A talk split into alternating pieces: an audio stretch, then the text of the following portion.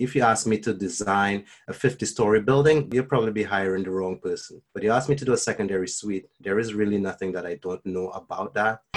You're listening to the Right Club podcast, where the focus is all about helping you grow your real estate investment portfolio and live the life you want to live. Come grow with us and join our community at therightclub.com. And now, your hosts, Sarah Larbi and Alfonso Salemi. Hello, Right Club Nation. This is Danielle Saint Jean, one of the co founders. Before we get started, I wanted to ask you a quick question. Have you checked out The Rock yet? What's The Rock? Well, it's the Right Club online community, a place where you can go to find your real estate investing and business answers and network with like minded people. We have interactive forums, all the podcast episodes, and hours of videos with a wide range of real estate investing, training, and education, and much more. It's free to join, so be sure to come grow with us at therightclub.com. Now, on with the podcast. Right Club Nation, welcome back to another awesome episode. This week we've got a great guest, but before we get into that, I'm here today. I'm Sarah Larbi and I'm here today with Laurel Simmons, my wonderful co-host. Laurel, how are you doing? I'm doing great, Sarah. And uh, what about you? Like, you know, we're coming to the end of the summer now, but hey, it's not snow and it's not freezing rain, so I'm thinking it's kind of nice. what about you? Yeah, I mean, I'm not a fan of anything lower than 15 degrees Celsius, so we'll see what happens. I try to hibernate. This I was hoping with my retirement to be able to to travel, but it doesn't really look like it's going to happen this year. we'll see what happens, but uh, you know, on another note, I will say, you know, the Burlington property is on Airbnb, and uh, I got a company that's interested, and they're going to be renting it for their executives in Vancouver, which is pretty cool. So that's that's new, and you know our Right Club Nation is growing online as well, which is really cool. So if you guys haven't checked that out yet, please do so. Check out the forums, check out all of our awesome calendar of events that we've got going on, and so much more all the time. Yeah, just just go to the rightclub.com and sign up. It's free, right? It's free. Come and join us talk to us. We, we love to see new people join in. There's lots of information there and people are sharing ideas. Yeah, absolutely. So today's guest is Ronald De Coteau from Property Pathways. And we really d- dig deep into how to convert a single family to duplex and some of the things to look for when it comes to zoning and flood zones and you know lighting and just all the things that you want to know as an investor if, you, if that's going to be your strategy if you want to create a basement unit Ronald is a great member to have on your team because I'll tell you there's so many intricacies, there's so many things that that can go wrong and you definitely want to have that expert to be able to do the drawings, go to the city, do the you know all that stuff on your behalf for the fraction of the cost that it's going to cost you to make those mistakes. So I recommend it. I recommend it to, you know, anybody that will ask me, you know, if you're converting something and it's your first one, especially if you're like just starting out, find somebody to help you that knows how to do it. That's done many, many of them. Yeah, I mean, it's I guess the, the bottom line is why would you do it yourself? And, and at any time even like because if you're not an expert in that field you can make so many mistakes. And that will end up costing you time money and energy. And who needs that right? That's kind of false savings if you do it yourself. Yeah absolutely. In my opinion Absolutely. But I will say this podcast has really good insights regardless, right? Because even if you may not do it yourself, it's still important to look at a property and do some of the basic stuff and know some of the basic things to even know if something is going to work or not work, right? Yeah. And so when you're going to view properties with your realtor and you can tell right away because of like a certain set of like initial criteria that it may, may work or may not work, it's going to save you a ton of time and headache if that's going to be your strategy. So it is important that you know the basics regardless and then and then hire somebody my just my you know my advice to you guys hire somebody to do the drawings and work with the city for the permitting and, and all that back and forth. But know the basics at least because that way you'll know if something something makes sense yeah, I agree you have to have you have to have as ronald will talk about in in in our interview you know that you, you gotta have you gotta kind of speak the same language. So you have to have a basic understanding of what you're getting into so that you can actually ask intelligent questions and make some decisions. If you don't know anything it's hard to really make the right decision isn't it? Yeah absolutely. So really awesome podcast. Laurel what do you say? Shall we uh, play the podcast? Let's go for it. All right. Ronald, welcome to the show. How are you? Oh, I'm doing great. Fantastic. Enjoying the smuggy skies, you know, and the cooler weather coming in. So, yeah, yeah pretty awesome. My, my heart breaks when the summer is gone. It's so sad. But so, so we reconnected recently when we were doing a property tour up in Peterborough, and uh, you just amaze me by how much you know about the city and permitting and drawings. And, and guys, anybody that's listening to this, if you need help with how to duplex or triplex or convert something, Ronald is a great, great resource. But before we get into that, Ronald, give us a little bit of background of how you got started in, you know, doing what you're doing, but also in real estate investing in general. Oh, wow. Well, yeah, that's that's actually uh, quite, this is quite an interesting journey for me. Uh, I actually started well becoming interested in real estate investing back in back in I would say 2010 really it took me a long time to really get started and actually purchase my first property. Uh, but uh, once I did purchase my first property, um, from then on, I really, um, you know, I really started to connect more. You know, coming out to groups like the Right Club. That time it was called So So REIT. Yeah, so Rita used to, used to come out. Yeah, that's right. He used, used to come out there. Used to meet with a lot of a lot of people, interesting people, learning quite a bit. And then uh, what happened is I purchased a property, and um, while, while I understand I had my full time job, I used to work in the corporate sector. So um, I was a project manager in real estate for one of for a bank, working with a bank, and uh, you know I used to come out to these real estate meetings, meeting interesting people. But when I decided to actually get into real estate investing on my own, I realized that there wasn't really a lot of people that knew about secondary suites. And now I know why, because secondary suites back in 2014, 15 was really a new idea, really right? So they, they had now passed these these policies and put these policies in place. So with that said, I really took it upon myself to come to, to use my experience and education in, in architecture and construction management to really just become an expert, uh, subject matter expert, so that I can help others kind of go through this process. And you know, I to some degree, I think I, I have succeeded at that, right? And now we're going to take a quick break to hear from one of our sponsors. Right Club Nation, let's take a quick minute here to meet our sponsor for the week, Blackjack Contracting. They've been serving Niagara, Hamilton, and Brantford areas, and for the past three years, becoming the area's largest basement suite renovation specialist. That's right. And Blackjack works with real estate investors, both new and experienced, converting single family homes into multiple legal suites and renovating properties to achieve their maximum potential and value. Absolutely. And they've completed over 100 units from Brantford to Niagara Falls and everywhere in between. They handled everything from permitting and design to final cleaning before you list your rentals. And they also have fully licensed electrical contractors certified with the ESA and take jobs of all sizes. Make sure to check them out at blackjackcontractinginc.ca and also follow them on social media at Blackjack Contracting Inc. And they say investing can sometimes feel like the biggest gamble of your life, but when you have Blackjack on your side, the house always wins. So now, back to the podcast. And now, back to the show. No, I think you're right in terms of, uh, and, and, I mean, 2014, that's not that long ago.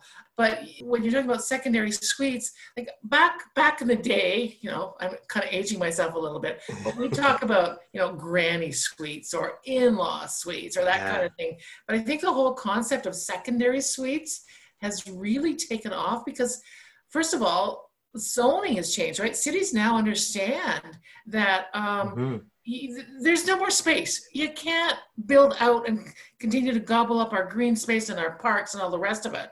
We need to intensify that's right. the, the, the, the, the structures we already have.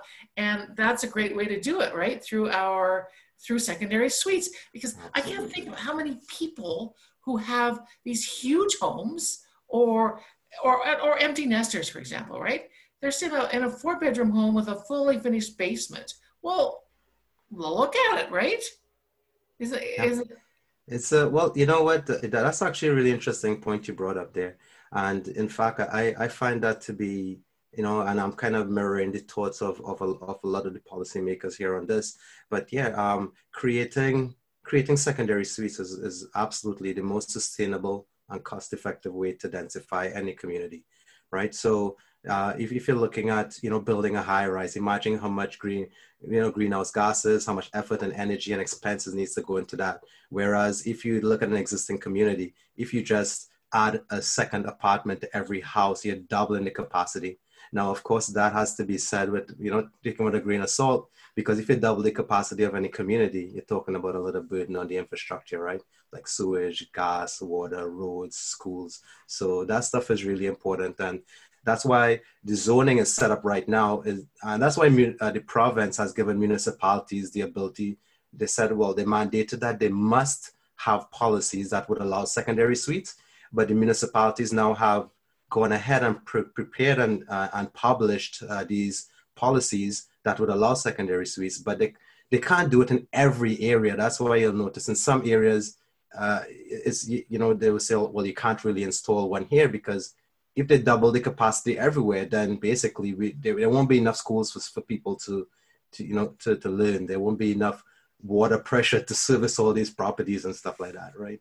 So yeah, it's really important. Um, the, the secondary suite uh, everything that goes into it is really important and this is a part of the role that i play you know I, I'm, I'm kind of one of the gatekeepers if you want to say so making sure people are doing this thing right and for, from an investment standpoint for an investor making sure that they're selecting the right properties that can actually be converted. Because the last thing that you want is to purchase a property and then you got all these goals and dreams to go convert this thing and start getting cash flow out of it only to find out that wow parking requirements don't match up with what it is is required. So that can be a real heartbreaker for a lot of investors right yeah absolutely. It, that can make or break your whole investment and your strategy and and you know unfortunately you got to do your due diligence ahead of time. So just to get a scope of your experience how many secondary suites or conversions have you you done? And roughly can you just share like the the area that you do coverage in? Yeah, so I would say, you know, in the, in the in the past, like I say, um, four to five years, we have completed over uh, easily over about 100, 150 designs, uh, like secondary suite designs. So this is really so. I myself, I, I run and operate a construction and design company, construction management and design company, and basically we. I'm a BCI designer myself, so I, I basically understand all the parameters. So basically, we we have done over 100, 150 secondary suite conversions, and we have done it from in every municipality. I, I like to say, like, basically, we have no geographic sensitivity because the truth is, when we're working with clients, they, especially investment clients, they are special clients, right? Like, because they aren't basically purchasing a house one time and then next five years they're calling us back these are these are these are people who are running businesses and they're buying properties on a frequent basis. And sometimes it may not only like for example, they may not only purchase a property in Hamilton, they may purchase one in Hamilton in in, in January and then in in July in July they they're looking at a property that they're getting the best returns out in Barrie right? So right so there is a radius though right? Like it's what two hours radius you know within correct. toronto as an example? Like i, I mean I, I don't think you want to necessarily get sent over to thunder bay or maybe you do okay. i don't know. Well maybe that, that's actually a really good uh, point actually. So yeah i would say about an hour and a half to two hour radius in the gta so really we cover like you know if you're looking uh you know we cover the waterloo region we cover the halton region niagara region we'll, we'll cover uh, like the Durham region, right? Okay, cool. And I and I will add like every municipality, and one of the things that I've learned over the years hmm. have yeah. different requirements, and it's just so different, even from like one town and you go to the next like literally the next town over the next city over and it's just a different set of requirements so mm-hmm. so walk us through as an investor maybe somebody that wants to get into conversions because that sometimes makes the most sense right depending on where you are and what property you're, you're doing Mm-hmm. So, what are some things that they should be aware of before they go ahead and buy that piece of property? So, let's just say they're going out to view a property. Walk us through some of that. Oh well, I'm glad you asked. Because yeah, this is some of the things that that actually I, I, basically consult clients every day on these very same items. I mean, uh, from a from a punch list or a bullet point standpoint, uh, I'll say the first thing you want to look at is obviously the zoning because not all municipalities will allow for the conversion or the BRRRR with conversions, I guess you can call it that, right? BRRRR with conversion or in, in, in some in some areas, right? So you have to first determine, okay, is the zoning actually uh, does the zoning allow for that type of uh, conversion? The second major, really important piece is parking. Some municipalities will allow for parking to be in tandem, right? Meaning one behind the other. Others, they will they actually require that you have the parking in bay parking format, meaning they're 90 degree one one beside each other, right? So that's really important. Now, you know, there, there's also a nuance there when when you look at in some municipalities, they they have different, if you want to say definitions for these things, right? So Laurel, you, you earlier mentioned like a granny flat or something like that right? So there's like granny flats, there's garden suites, there's secondary suites, there's accessory units, there's duplex, like all these different things. Coach you really houses now as well, this. and tiny homes. and tiny homes, right? Laneway houses and all these other things. Just they're trying to create affordable housing for anyone, right? So, so yeah, so this is something that you also need to become familiar with. What is actually allowed in the various zones, and how does parking relate like to like co- co- coordinate or co- collaborate with that. Another really important thing that you need to look for is, uh, and you won't necessarily find this in the zoning, right? So that's this is this is more on a conservation side. You really need to look and see whether or not the property or the plot of land is located near a high floodplain right? So if, if, if, if your property or plot of land is located near a high floodplain, what happens is that you more than likely will not be able to place a secondary unit on that property without the permission from the conservation authorities, right? And these floodplain like mapping uh, people, right? Uh, they basically will, will will determine whether or not the risk is too high or too low. But as a general, as a general uh, rule of thumb, if your property is located in within a floodplain, like you just stay away from it because it will just add an extra couple months. Who knows? Maybe you never get to convert it. Hey, Right Club Nation, I just wanted to take a moment and introduce you to today's podcast sponsor, privatebuyers.ca. On your team of experts, you're going to want to make sure that you have a great wholesaler that's going to bring you some great deals off market. So, most real estate investors, they're struggling to find their next deal. Private buyers, they help investors by bringing them some off market opportunities at under market value so that they can make more money. These discounted real estate deals are not on the MLS. They've been found by privatebuyers.ca who will then send them to your inbox. And they're also going to focus on your criteria and your goals and send you some tailored deals that match your needs. It's just really simple, guys. Just go to privatebuyers.ca, fill out the form, and start getting and seeing some available off market opportunities. Privatebuyers.ca now back to the podcast. Right. Yeah, and as I recall from some of my uh, studies, is that it's like a hundred year floodplain, right? Like, so people will say, "Well, there hasn't been a flood here in twenty or thirty years." That's right. Too bad. So sad. A hundred years ago, there was a flood, and there was one then. There's nothing yeah. to say that there can't be one tomorrow. Well, right? Laurel, you know, you that, that's a really interesting point you bring up. So, I mean, does this kind of tap in back into some of my past experiences? So, you know, uh, the 100 year floodplain, that, that what that's really the 100 year flood that they're talking about. When, when cities are designing their infrastructure, like for drainage, water runoff, and stuff, that's what they look at. They look at the, the last 100 years and look at forward what, what do the 100 year from now a flood look like, right? And they try to design for that. Now, if you purchase a property that is within uh, a floodplain, sometimes it doesn't mean that that that that area floods. It just means that that area is, is has a higher risk of flooding if we experience that 100 year flood that they that they designed the infrastructure based on right so so that, that's really interesting and something that you, you need to make note of when you're looking at these secondary units yeah and before you go on to the next thing where mm-hmm. can somebody go to find if their property that they're looking at is in a flood zone Oh man, you're asking me. This is what I get paid for. Okay, okay, fine.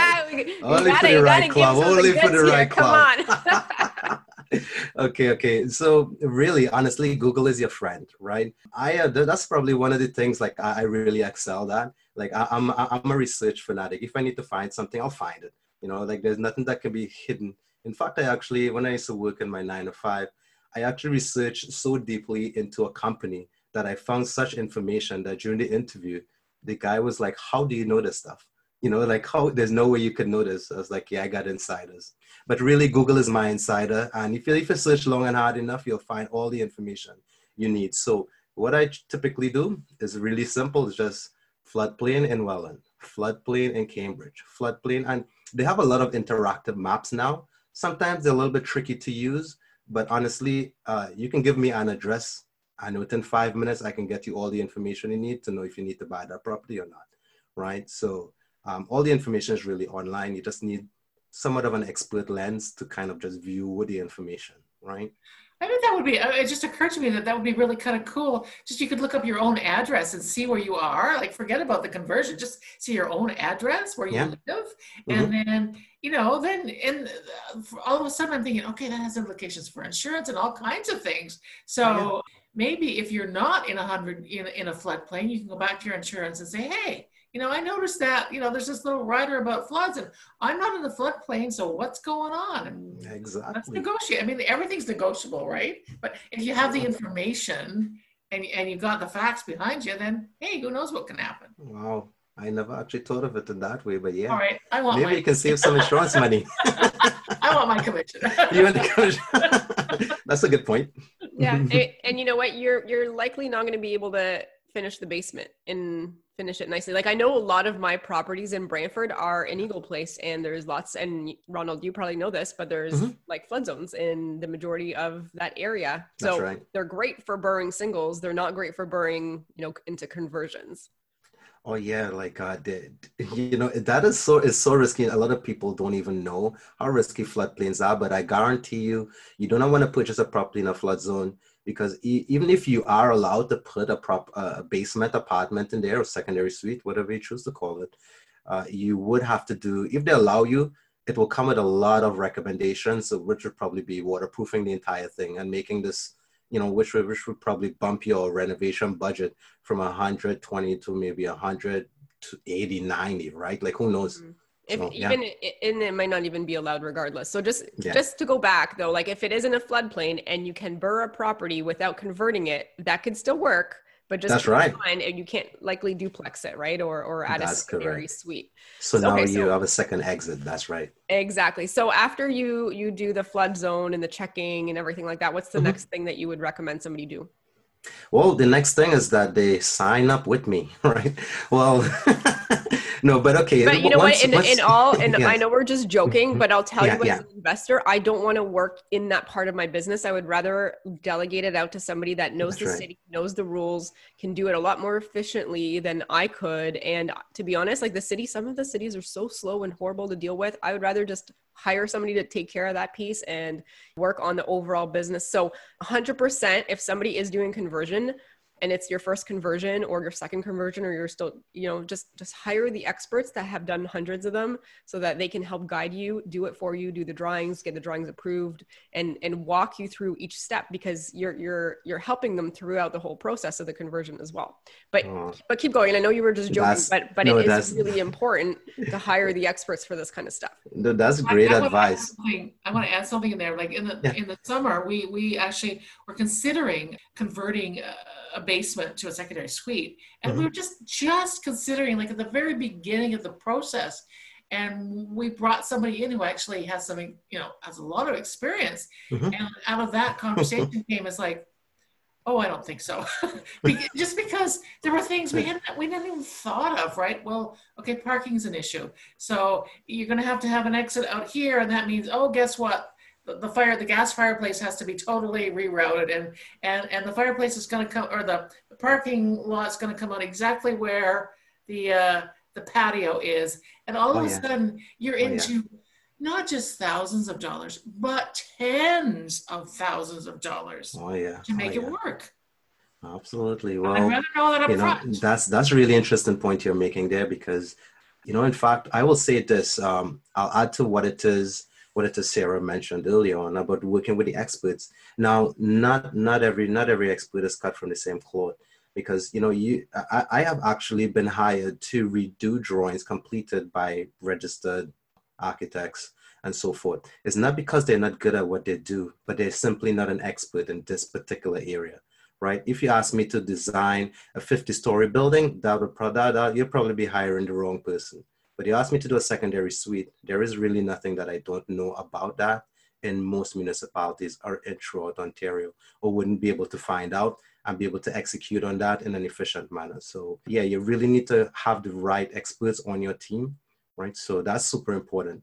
So you know, going back to, to, to, this bullet point list, I would say this is also another thing. And and now this is all zoning items we're talking about. We haven't even touched on the building code side of things, right, guys? So I don't know if you're gonna have the time to go through it, but uh, just on the on the zoning side of things, where you know the, this is something that is always that's never really mentioned, but it's something that is really important, and it's gonna sneak by.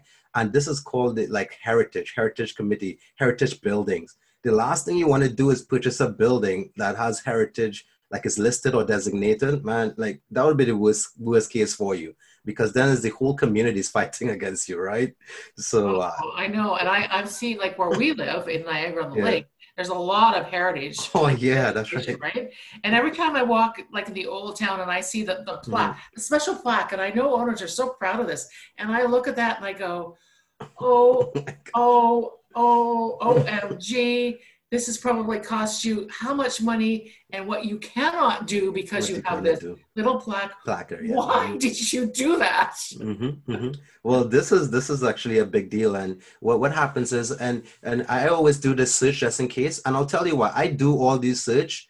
So someone will just call me. They will not pay me a dollar, although I do have a paid service as well but they will just call me or just send me an address and i will say you know what i will go through all the due diligence simply because oftentimes this person is calling me because they want me to design this this property and deliver on the on, on approved drawings for a secondary unit now if i am unable to do that or make a poor suggestion or recommendation then i i, I do find myself responsible right I just think like I need to put uh, do all the due diligence possible. So I, I do all this stuff. I look all this up. So yes, I do look to see if, if the building is designated or if it is in a designated area, right? Like sometimes a neighborhood could be designated. So that's really important. Yeah, look at downtown Oakville feel like that whole area that's walkable to downtown is all designated. I mean, mind you, like, so I'll tell you, you know, I have a caveat here because I would say, even though a business building might be designated or even listed, right? There's a difference there. Eh, you know, it doesn't mean that you, you won't be able to add a secondary unit. You'll just have a few more hurdles to jump, right? Because you got to go through the Heritage Committee, get their approval and so forth. And you won't be able to do anything on the exterior, like adding a deck or or, or removing some sort of tree that's been sitting there for 100 years or some sort of something like that mm-hmm. right? and and if you do that you've got to do it a certain way right like they would have back in the right. whenever that, that's right. that was you have done. to maintain the style yes so so i have a question because you talked about listed and designated and i was doing mm-hmm. some research at one point on the difference between that and i don't want to spend a whole lot of time but i think it's still interesting because yes, there are heritage listed and then there are heritage designated and what's the yeah. difference well, listed is when someone just inquires about a building and sort of brings it to the attention of the committee or the city and says, well, this building looks like Georgian or Victorian, or it has some specific elements, like the veranda looks some sort of special way. And they're like, listen, we want to we want to actually put in an application so that we can protect this. Now, a lot of times what happens is this happens with the neighbors or the community. They they they will they will go to the to, to the committee and say, like, we need to stop this developer from demolishing this building. So what, what they would do, they would list the building. But there's still the process of verifying whether it actually meets the criteria to be a, a heritage building, right? So during that process is listed. But once that process has been verified, then it becomes a designated building and there's no way you can knock it down. So or or modify it. So um, listing is just is kind of like neighbors doing it. Designating is really the city confirming it, right? So I don't know if that makes sense. Yep, no, it, it, does. That's cool. So let's let's fast forward a little bit and sure. just talk about like the actual property itself. Let's just say it passed all the zoning, it passed the flood zone thing, the heritage thing, you know, everything nice. else. You look at a property. What are like like maybe like just a few key things to look for off the top mm-hmm. of your mm-hmm. head? Thirty thousand foot view. Thirty thousand foot view, headroom clearance, major things. All right. So as soon as you walk down, if you if you if you have to bow your head to get down the, the, the last riser, that's a problem. That's something to be concerned with. Uh, just quickly, it's supposed to be five feet 11 inches. If you don't get that from the from the top of the tread or the nosing of the tread to the headroom clearance of the stairs, you're you're probably not it's probably not going to pass uh, um, the inspector eyes as well. Once you get down to this, once you get down to the bottom of the stairs, the next thing you want to look at, just make sure take a measuring tape. You want to measure, of course. This is a lot of measuring, guys, but these are the key things you want to look for, right? Headroom clearance as well as egress. At part of egress, you need to maintain six feet five inches throughout uh, underneath beams and ducts, right? Any bulkheads or anything like that especially if it's in the path of egress. That's the direction you're going to use to exit the building. You need to make sure that it's five feet, six inches. Now, with that said, in Hamilton, they give you a little break. They, they just keep it at six feet, one inch. So that's a real plus, and that's really helpful uh, for a lot of people in, in Hamilton uh, only. That's the only municipality that does that. Um, the next thing you want to look at, and this is this is not necessarily um, it's a little more challenging for the untrained eye but you need to have natural lighting and egress requirements, right? Now, one of the biggest misnomer, misconceptions is like, if I were to ask you, do you need to put an egress window in a basement, right? And this, you know, where, where, where does this window go? Most people will say, oh, like, uh, yeah, I was told we need to put an egress window in every bedroom. Well, that's not the case. In fact, in some properties, you don't even need an egress window. So what the building code states is that if you have a, a um, if you have direct access to the exterior from the floor that has a bedroom, there's no need for an egress. However, in most basements, oftentimes the the, the, the path to egress leads to a stairs that is above grade. It's not on the same floor as bedrooms. So you just need to include one egress window on the floor that has the, the, the, the uh, bedrooms. And it doesn't need to be inside the bedrooms. It can be in the living room, kitchen, anywhere else, right? oftentimes it just makes sense to put it inside the living room. So this is another important piece here because living rooms require 5% natural lighting. When I say 5%, 5% of the, of the window, 5% of the window needs to represent 5% of the floor area. That's the glazed area of the window, right? So in the living room, oftentimes to achieve that 5%, you oftentimes need to cut a new window out. You sure there's no one that I know I've done secondary suites that is, not familiar with cutting basement windows out and adding new lintels and stuff like that. So that's really important. Uh, uh so that's one of the things that I that I think is uh, that oftentimes get overlooked because when you look at a property, sometimes there is just really difficult to achieve the natural light that you will need in bedrooms and living rooms and dining rooms. It's very difficult if, or if around the property there's a deck, or if the property line is so close to the to the building is the building wall is so close to the property line that you wouldn't be able to put a window well there or something. So all these are factors that when I go into property, I look at it holistically and I really try to assess whether or not these things are going to make me look like a liar or not, right? So, and I, I hate to look like a liar right? So I, when I say yes, I, I, I gotta be able to deliver on this stuff. And you know, there's another big thing that I think is really important to mention. So there's this there's this big move to be lifting beams and and and ducts and stuff like that. Guys, this stuff is really interesting. I would say anyone can do it. I love doing it because why it opens spaces up. You can remove columns and you know you have all this huge open concept in a basement. That's great. However, when you start moving ducts and beams, you get into, you open up a can of worms, you, I don't know, it starts stoking the fire, you know, bees nest. And yeah, it costs a lot more money, right, for, to, to, to achieve the end product, right? So um, I would say yes, uh, keep that in mind. And also, really important, you know, when you when you start moving ducts or squish squishing ducts, you'll hear a lot about that, right? Everyone is like, yeah, you can squish ducts. just go slimline ducts. Like that is great, However, once you start modifying the existing duct system too much, the building department sometimes will ask you for an HVAC design and a heat loss calculation because now you have basically re- redesigned and the, the entire um, the existing layout, right? So that's really important to know. And um, I would say the next thing that's really important is the smoke detectors.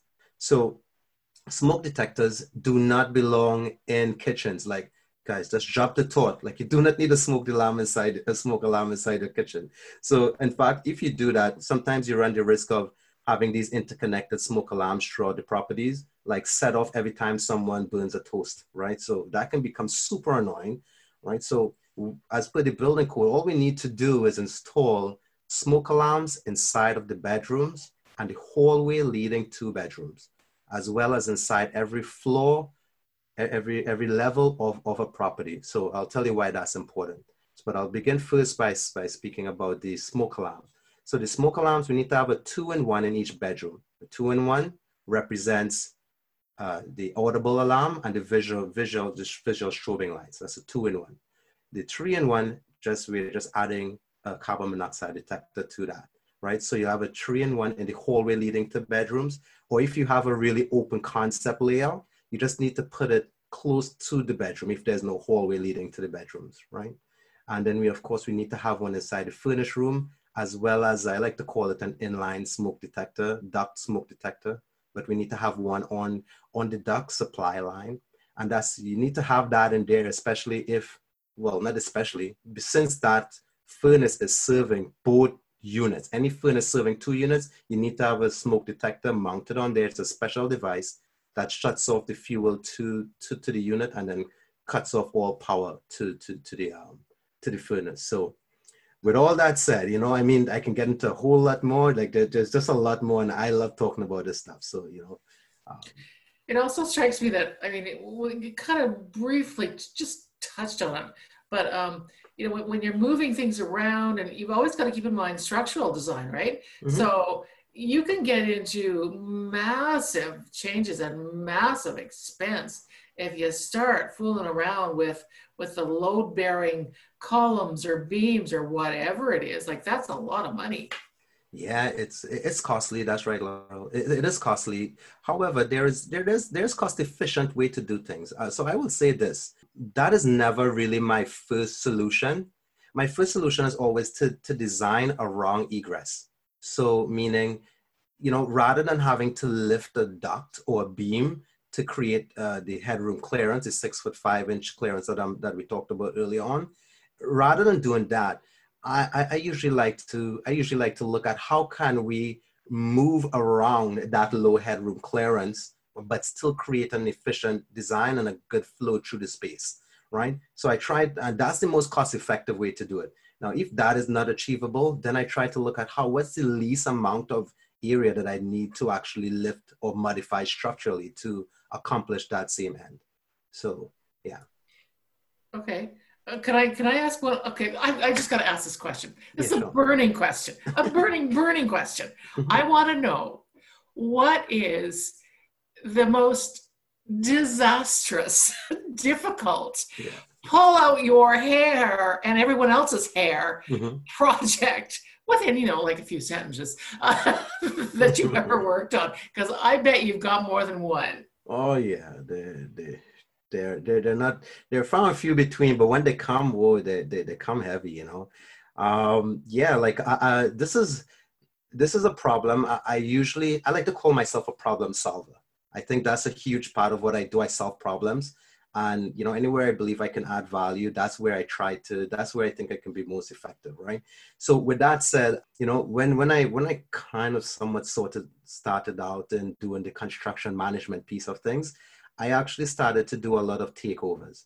So there's a lot of projects that are going wrong throughout like even in areas sometimes you'll drive by a house and be like whoa that property has been under renovation for a year. Like how come it's not done as yet? Well those are projects that when when I when I started out, like you know, taking on construction management projects, I, I I took on quite a bit of those, and I'll say it's really difficult when you take on a project and someone has left it in shambles, like because now you got to undo what they did, and then you got to bring it back up to to the standard that it needs to be. So um, yeah, uh, to, to, to, to give you a specific example, like I just recently, in fact, I, I took over a project and, um, you know, working on it, there was, it was just a finished job, right? It was just a matter of finishing the job. However, when the inspector came in to, to on the final inspection on that day, uh, it was a project takeover. I, I finished the job. The inspector came in, he said, oh, why did you guys close that wall up? I was like, what do you mean? Why we close it up? It's, the, the wall the wall was was framed in. All we did was paint it and finish it. He said, no, that wall needs to come down. But not only that wall, the floor needs to come out. But not only the floor needs to come out, we need to support that new that, that existing structure with LVLs. Dig a footing down, put a new post in. It's like remove HVAC work, remove electrical work. So what what was supposed to be just like a five thousand dollar job turned out to be like a like a thirty thousand dollar gig, right? So and it took like about three weeks. I mean, but again, I pride myself in, in really like I, I will never leave a client hanging even if i'm coming out of pocket once i make a commitment that's what i'm sticking to right uh, i mean of course i'm not going to be taken advantage of but with that said i got to deliver on what it is i said i'm going to deliver on and with that said i work with the, with the, with the best guys i like to think um, in, in this field and they they also know what they're doing and uh, you know when we put our heads together there's no solution that we cannot find so with you know and the, the building inspectors really appreciate when someone is working on a project and they understand what they're working on. They're not just someone who's pushing tools around, but they understand all the logistics and the paperwork and what needs to be done from a legal standpoint, building code standpoint, zoning standpoint. And that's where I gain a lot of respect in the municipalities that I work in. So, um, yeah.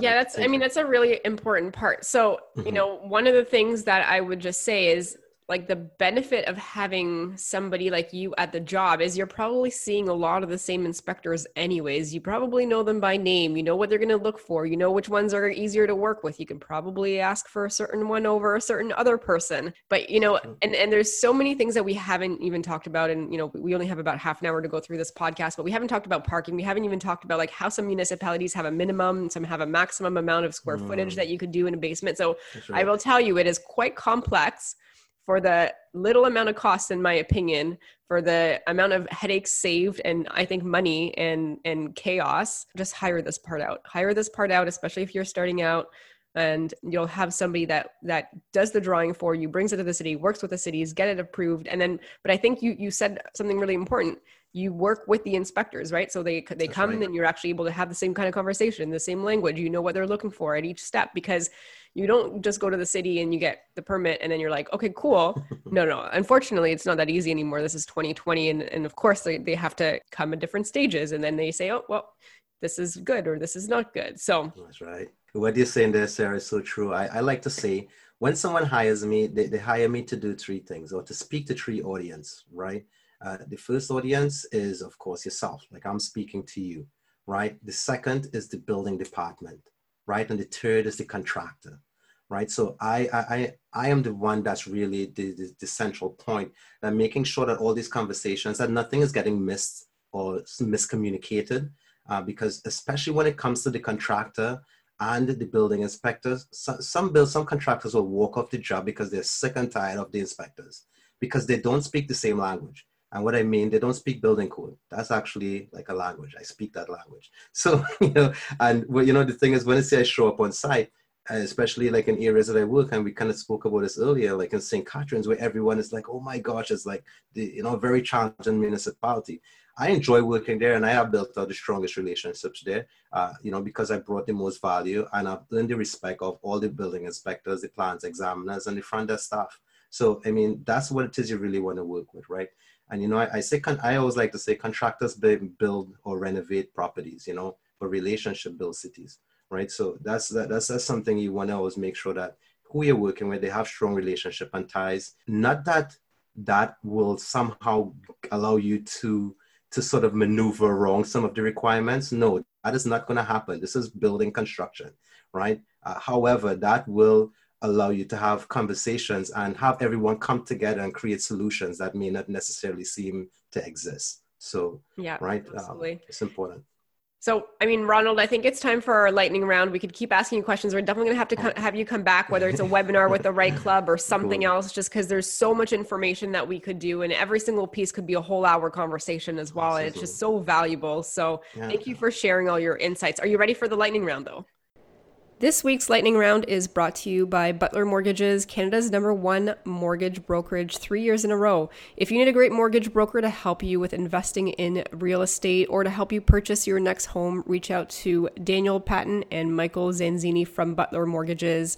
You can do that by calling 905 569 8326 or toll free at 1 888 M T G T E A M. And check out their website, butlermortgages.com, or by email, daniel.patton at butlermortgages.com or michael.zanzini at butlermortgages.com. And let's go to the lightning round. Okay, sure, let's do it. All right, here we go. Question number one Ronald. What is the best advice that you have ever received from another investor or at a networking event? The best advice that I've received was just do it. Just just get just go out and get the job done. The, the, the worst thing that you can do is is hold off on a decision to buy a property or hold off on a, on a decision to do something that will that will help someone or even help yourself. So just do it. Like that's that was one of the biggest advice i think i received. In fact i received it right on uh, uh, right at the right club right? In one of those networking events there. Yeah. All right so now question number two. What is your favorite resource for real estate investing? You know, book training versus event what, whatever. What's your favorite what's your favorite resource? Yeah uh I would say, um, you know, networking events. My favorite resource would be, uh, you know, honestly, uh, one of the first books that, that I that I read was Real Estate Investing in Canada, right? Like that's um, it's, it's a blue book. I, I don't even know what it is. Uh, what, who actually wrote it? I can't recall anyway. But that was a huge. It really helped me to understand all the aspects of kind of investing, like who, uh, like all the pieces that I need to kind of put together the financing and the you know the the getting the property, finding the property, putting a team together. So that, that was really important uh, and uh, a very useful book, in real estate investing in Canada. All right, cool. Number three, what is the one attribute that has made you most successful? Um, perseverance. Yeah like uh, i i really just i'm, I'm a stick i'm a stick to it kind of guy. Like um I, I really have no quit in me. Maybe i shouldn't be saying that about myself but uh, i don't know how, how, humble that is. But uh, yeah I, I generally don't quit on something. When i set my mind to something uh, generally it's going to come to pass uh, it will eventually come to pass and i really don't um, i don't really care what anyone else is thinking or saying like i'm just going to keep doing what i'm doing somehow some way it's going to work right? So yeah. And that's really powerful. That's why you're successful. well, on some level, I've, I've seen a lot of successful people. I'm getting there. All right. And question number four. So what do you typically do on a Sunday morning? Oh boy. Well, I don't know if my wife will like this, but uh, yeah, usually when I get up, the first thing that I do after giving thanks for, for, for having life, you know, I basically, I basically go to work. like I gotta check my emails. And like you know, I, like this is a young business, right? Like it's it's still in its infancy stage. Like maybe moving out into moving more, like kind of out into maybe a dollar cents, but really and truly, like when I when I wake in the morning, like I, I think about this business. I think about who tis, who messaged me yesterday, how who all the things that I need to be doing. I I gotta just get the job done. I have a lot of people that are counting on me, even right now as I'm on this call. I got a lot of people that are counting on me to deliver on my promises. So I, I don't want to let them down. So, and then once I'm done that, then I try to, you know, release my mind and then go back to family and spend some time with the family. In fact, on some, some Sundays, my, my, my, my son my wife we are we are on project sites we're running project sites and looking to see oh, what's happening like so yeah i mean it's just a family business there. they're they're there right we, we make a family time out of it so as nice. i say my wife wouldn't be so happy about that. All right cool. Ronald where can the right club nation the listeners reach out if they wanted to know more about you and find out more Okay, great. So if someone wanted to get in contact with me, I am super active on Instagram. I only joined last year. I just got my my one year uh, sort of anniversary on Instagram on September the 13th. So I was like, wow, that's awesome. But I, I actually really like it because what's your just, Instagram handle? Before my Instagram handle it is uh, it is Property Pathways. So just at Property Pathways. My Facebook is at Property Pathways. My my my website is propertypathways.ca. Right, that's property propertypathways.ca and of course, you can email me at inquire with an E at propertypathways.ca. So it's all property pathways. You can't miss me. Just Google property pathways, you'll find us. Amazing. Awesome. Any final last words of advice? last words of advice is that you know secondary suites is is not a walk in the park make sure and work with the experts. I'm definitely one of those guys. Feel free to reach out to me with any questions. I'm, I'm an open book and i'm re- ready and willing to help. Amazing ronald. Thank you so much for being on our show. Awesome. Thank you so much sarah. Yeah, great. thank you so much laurel. So Sarah, wow, I don't know about you, but I sure learned a lot from that uh, that interview. Like, wow, like my head was like kind of exploding with everything he knows and all the things I don't know. He's definitely a wealth of knowledge. And I will say that, like, when you, you know, he's done 100 or 150 of these in many different municipalities. So, I mean, it, it's great to be able to, like, just get some tidbits and some insights from him on, on different things that we should look out for if that is our plan to convert into do basement suites. And uh, i will say you know he is he is great. I i took some students my birth students out in peterborough and he came along and he was showing us how to you know look at different properties and what to look for. And it was just so valuable to to see him in action as well. And i will say he also puts together and he didn't say this because he's very humble but he he puts together a whole like file of like here are the things that this property has and you know here is my assessment on it. And like he provides that to the investors which is really cool by property so that they know going in before they actually firm up on something like is it doable or is it not doable and i think that's pretty cool Yeah, that's really valuable information because it, it just helps you make decisions. And and I think not only that, but when you make the decision, you, there's there's kind of a path. There's a path going forward for you. You know what's next and what's next. And well, we all have limited time, right? Limited resources, so we got to make them make the most of what we've got.